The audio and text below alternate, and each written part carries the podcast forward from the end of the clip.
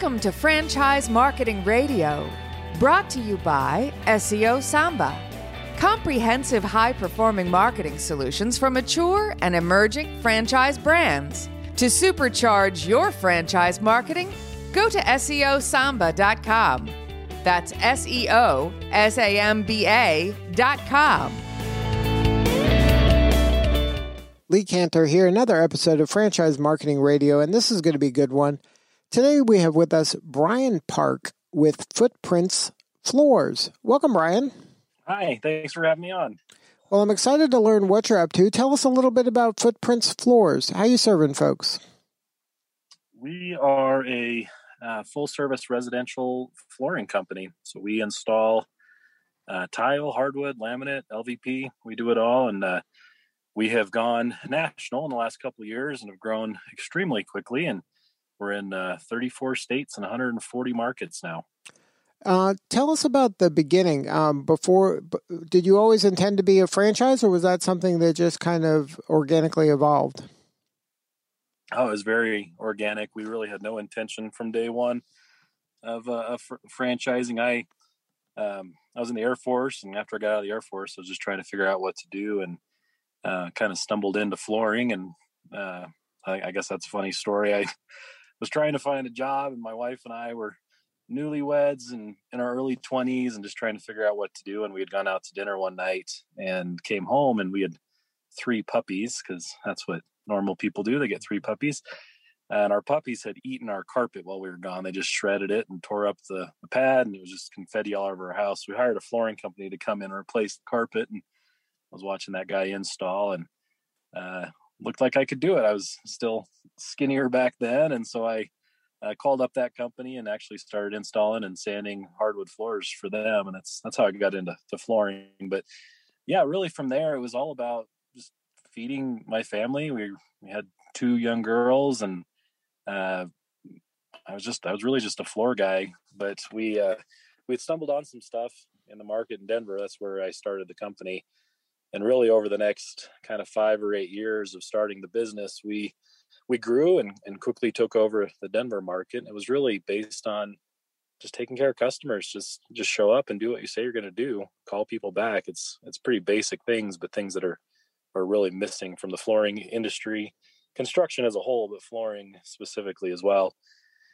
And because we we kind of figured out some of the key things, it just organically evolved into let's go into some other states. We've got some we've got something here that's that's worthwhile and is a great living. Let's let's share it with more people. So we we franchised a couple years ago and uh, and moved in that direction. But yeah, the, the roots are definitely me me just installing floors. That's that's what it was. So now, when you w- went from working for somebody else in flooring, what was kind of the catalyst to say, you know what, I'm going to do this on my own? Um, were you frustrated by the way they were doing it? Did you see there was just more opportunity if you can just do everything yourself? Like what what was kind of made you feel confident to take that leap into being an entrepreneur? I would. I actually didn't really even take the leap. I was more or less forced into it. It was uh, 2008. I'd worked for this company, this flooring company, the one that had done my floors for a couple years, and had moved up. And I enjoyed the industry, but even in those early days, I was still thinking I was going to go be a civil engineer or something. And flooring was just a a way to get there. Um, but in 2008, uh, economy crashes. I went six months that year, uh, not getting paid as a W 2 employee, and they were not able to pay their employees. So we were all just working for free, hoping someday that they would pay us back. And in November of that year, so November of 08, uh, they sat me and a couple other guys down at, at an Arby's of all places and, and let us go. They just said, sorry, we don't have the money best of luck to you. We're like, well, you owe us money. And they're like, yeah, good, good luck. So that was, that was my rude awakening into trying to figure out what to do. I had a two year old daughter. My wife was eight months pregnant and I needed to figure out how to pay the bills and, you know, the, the work landscape those days were, were not ideal. And in construction, uh, December of 08, probably the, the worst month ever. I have a donkey next to me. So yes, that's an actual donkey. Um, Look, you got to get you know your teammates from wherever you can find them. So I know. Me get back in my car because the donkey's keep hawing all of a sudden. Uh, so yeah, December of 08, I was forced into well, figuring out what to do. So we started Footprints Floors, my wife and I. She answered the phones and, and built out the website. And as she's juggling two, uh, you know, a toddler and and our second daughter was born in February of, of 09. So yeah, so I for the first two months we didn't have any work. I walked neighborhoods and put flyers on doors. My father-in-law and brother-in-law helped me do that. And we went two months of, of no money and no income and no nothing and trying just trying to figure it out. And obviously lots of kind of tense conversations with my wife. She's telling me go get a job at Home Depot or something, just something hourly to to pay the bills. And I'm sitting there like, I, this is going to work. It's going to be great. And in February of 09, we did our first job. And so for those first maybe six months, I worked six and a half days a week doing estimates at night, getting home at 10 o'clock at night and just making it happen. Really built the, the business out of my garage. And so, yeah, I, I don't think I would have the energy today to, to pull it off, but those, those days I was able to do it somehow. Yeah. Uh, and yeah. And when and when kind of your family's livelihoods on the line, it's uh, extra incentive to really kind of put the hammer down and do what you got to do yeah, what, what are your other options at that point? And I don't think there was a single worse month since the Great Depression to start a business than December of 08. And that's when we started this company. So then when you started doing that and you started getting clients, um, at what point did you go, you know what, I think the way we're doing things is a little different and, and it might be something that um, I can help somebody else get into this kind of business without some of the pain that I had when I first started?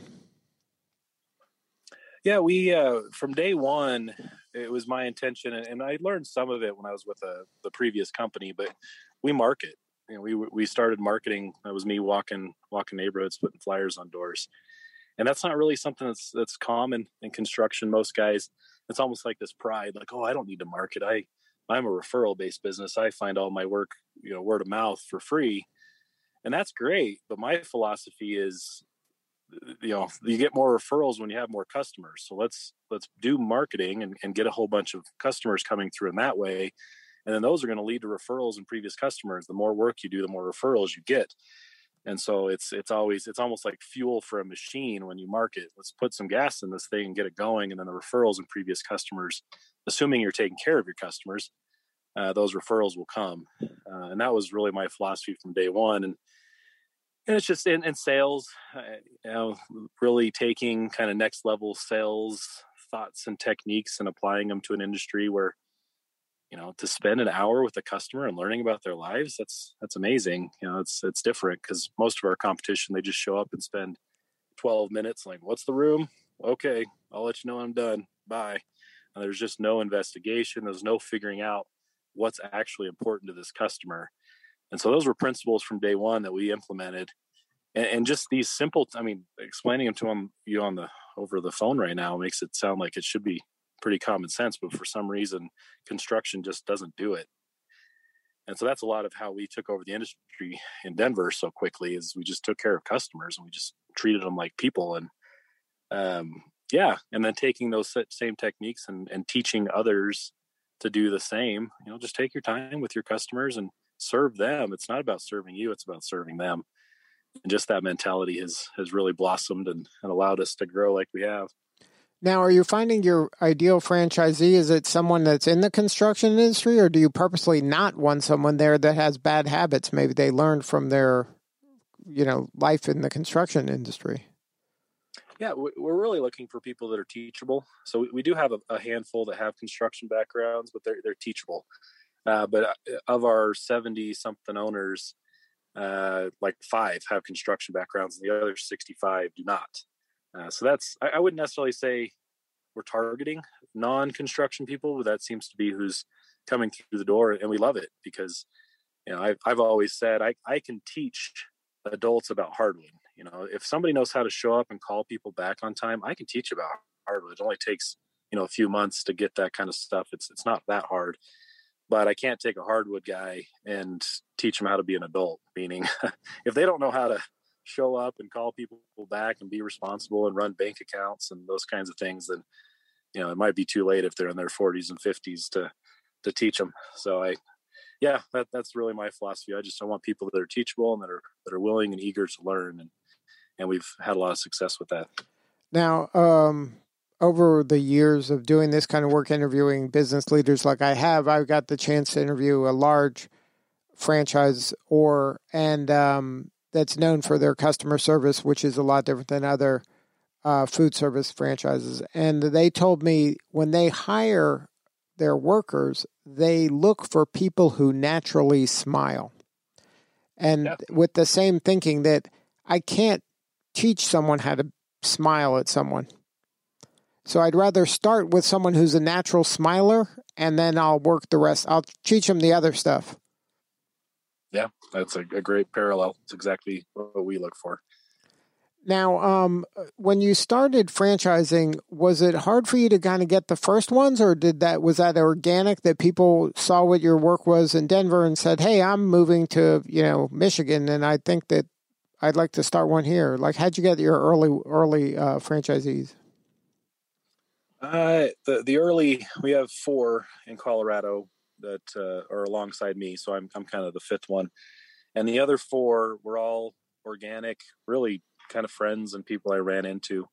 Uh, so there was no recruiting; it was just a friend on the softball team and his cousin, and then a, a actual a customer that we were doing floors for. Was like, "Tell me about this uh, thing you're doing." So so he joined us, and then one of his crews was the fourth guy uh, so it was very organic and and really that was that all started kind of 2013, so seven or eight years ago.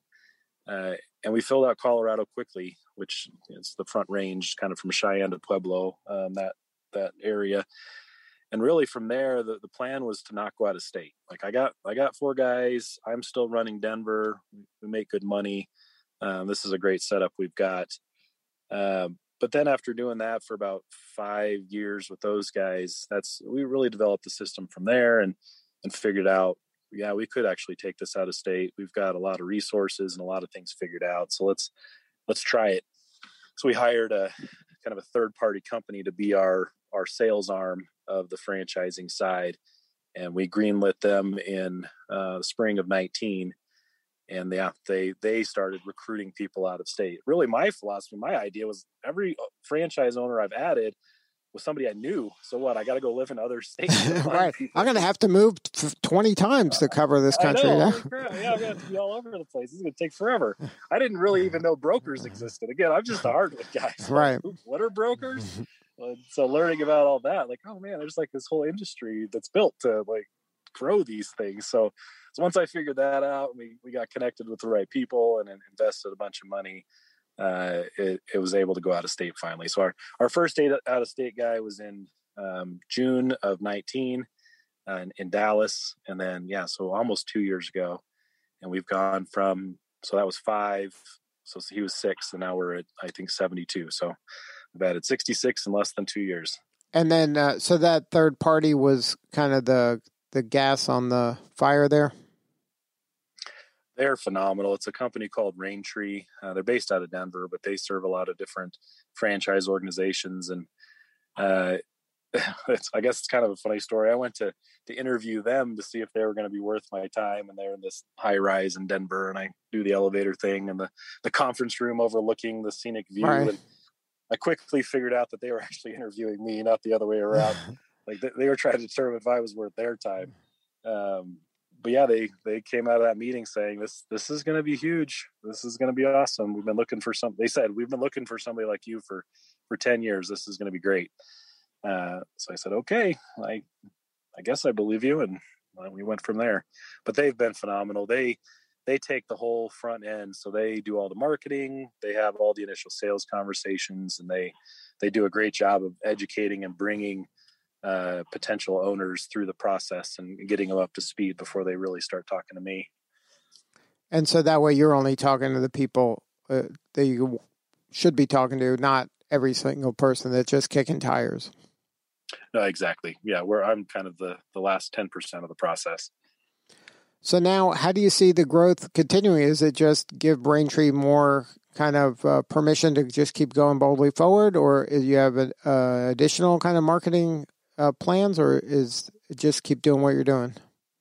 I think we just keep doing what we're doing. We'll we'll uh, ride this train as far as it goes. We we're not even halfway. So uh, we have 403 territories available in the United States, and we're at like 140. So we got we got a ways to go. So I anticipate growth for a while longer, and then we'll come up with a new plan once we once we hit that.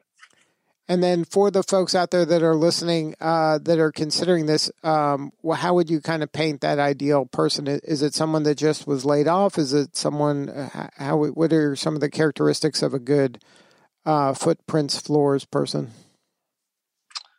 Uh, we're, we're looking for people that are that are eager and excited to to be their own boss and to set their own schedules. It's excellent money. Uh, it can be stressful though. Construction has some stressful days, so it's it's you got to want it. You know, this isn't something that uh, you just sit back and do nothing and, and money. I'm, I'm really not sure what job that is. If you do nothing and make money, and sign me up. But, yeah, really. Uh, I think people underestimate uh, how difficult being a business owner can be, and, and it's not just with footprints floors. It's owning a restaurant. It's anything. So uh, so that I would say is a big trait. But then it's it's a very people oriented uh, position. It's it's in home sales, so it's meeting meeting people and then managing crews, and there's there's a lot of talking, a lot of people interaction. So it's, it's somebody that's outgoing and eh, but also you know competitive and and eager to to kind of win because that's what it is. You know, it's a competitive industry. Now, when they're uh, the Footprints Floors franchisee, are they typically this is all their eggs are in this basket, or do they have several franchises and this is just one of the complementary services when they're serving a home? That they have kind of a franchise empire around the home, and this is just one of the elements, or are they kind of a pretty much a Footprints Floors only? No, we, we expect them to be with us full time. So it'd be you know they might have a, a parallel business maybe real estate or something like that or they're flippers or something but for the most part it's it's a full-time job and we that, that's who's proven to be very successful so they're kind of owner operators they're not somebody who owns several locations and they have managers and no they they, they can be both so we have uh, a lot of owners pretty much all of them start out as owner operators. so it's day one they're out doing estimates and selling jobs uh, once they sell a job, they find subcontractors, which always sounds scary, but it ends up not being that that tough to do. And then they execute their job and manage the job. We ask them or expect them to be at the uh, job sites each day as customer service, and then they collect the final check from the homeowner, and and then they repeat that process as many times as possible.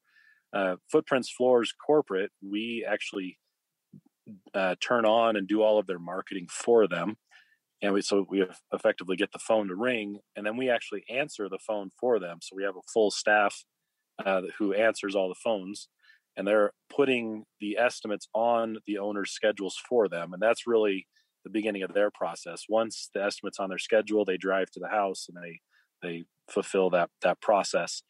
Uh, so to go back to answer your question, yeah, it's owner operator up front, but then over time they can start to add staff and develop. We have plenty of multi-unit owners that own two, three, four different territories.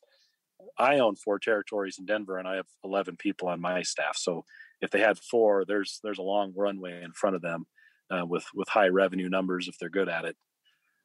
Good stuff. Well, congratulations on all the success. Uh, if somebody wants to learn more about the opportunity, what's the website? That's footprintsfloors.com. Well, it's an amazing story, Brian. You should be really proud of yourself, and the impact you're having in the communities you serve is real, and uh, we appreciate you. Yeah, it's been a fun ride, and we got a long ways to go. So, thank you for for having me on here. All right, this is Lee Kantor. We'll see you all next time on Franchise Marketing Radio.